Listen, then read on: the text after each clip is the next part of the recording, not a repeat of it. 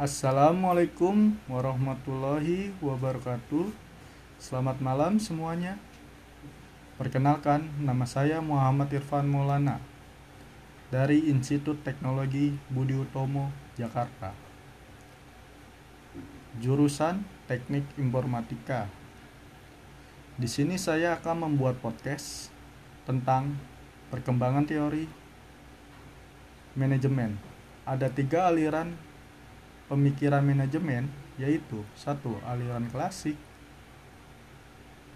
dibagi dua yang berdasarkan A. Manajemen ilmiah B.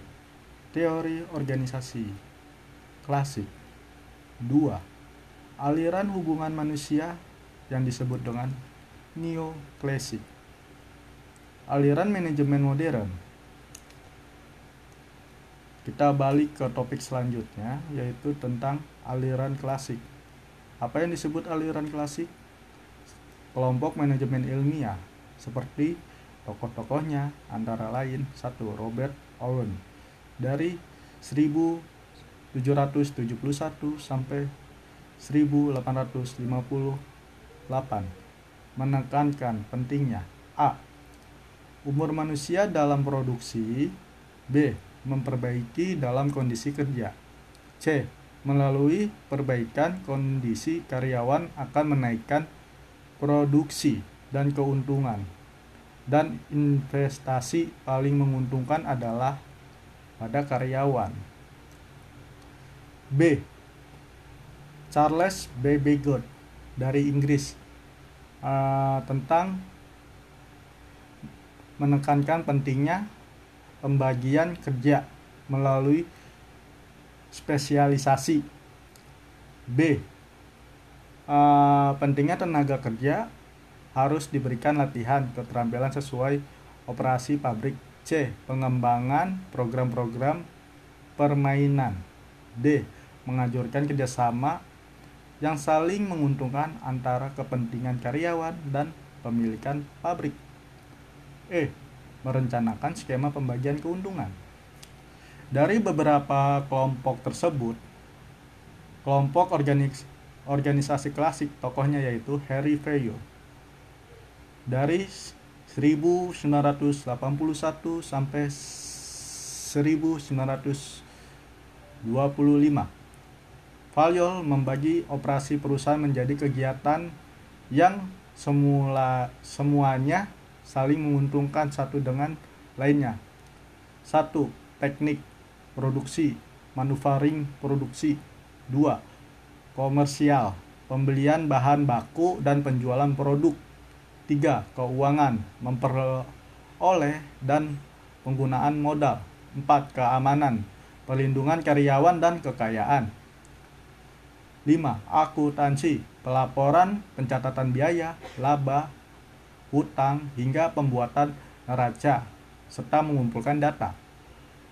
Manajerial, perencanaan, mengorganisasian, pemberian perintah, mengkoordinasian, dan pengawasan.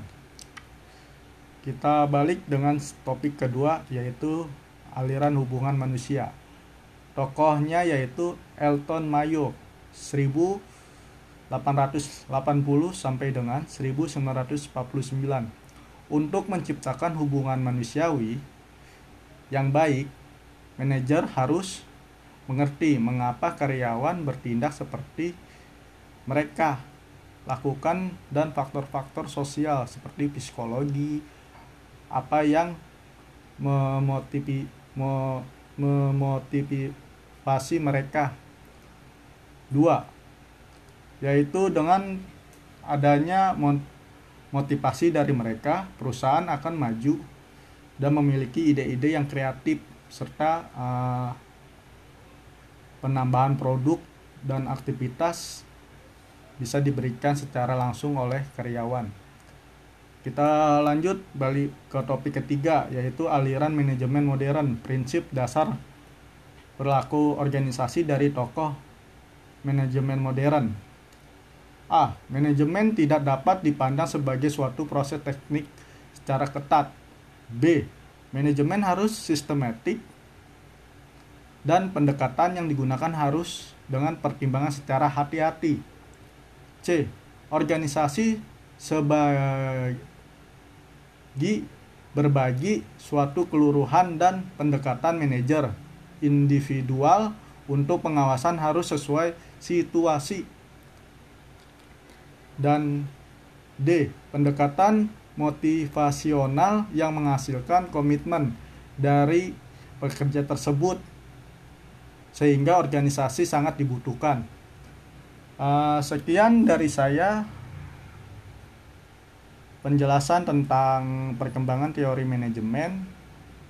Apabila ada kekurangan dalam bahasa serta uh, kekurangan dari kata-kata yang salah, mohon maaf dan harap dimaklumin. Nah. Wabillahi taufiq hidayah. Assalamualaikum warahmatullahi wabarakatuh. Saya ucapkan terima kasih untuk semuanya yang mau mendengarkan.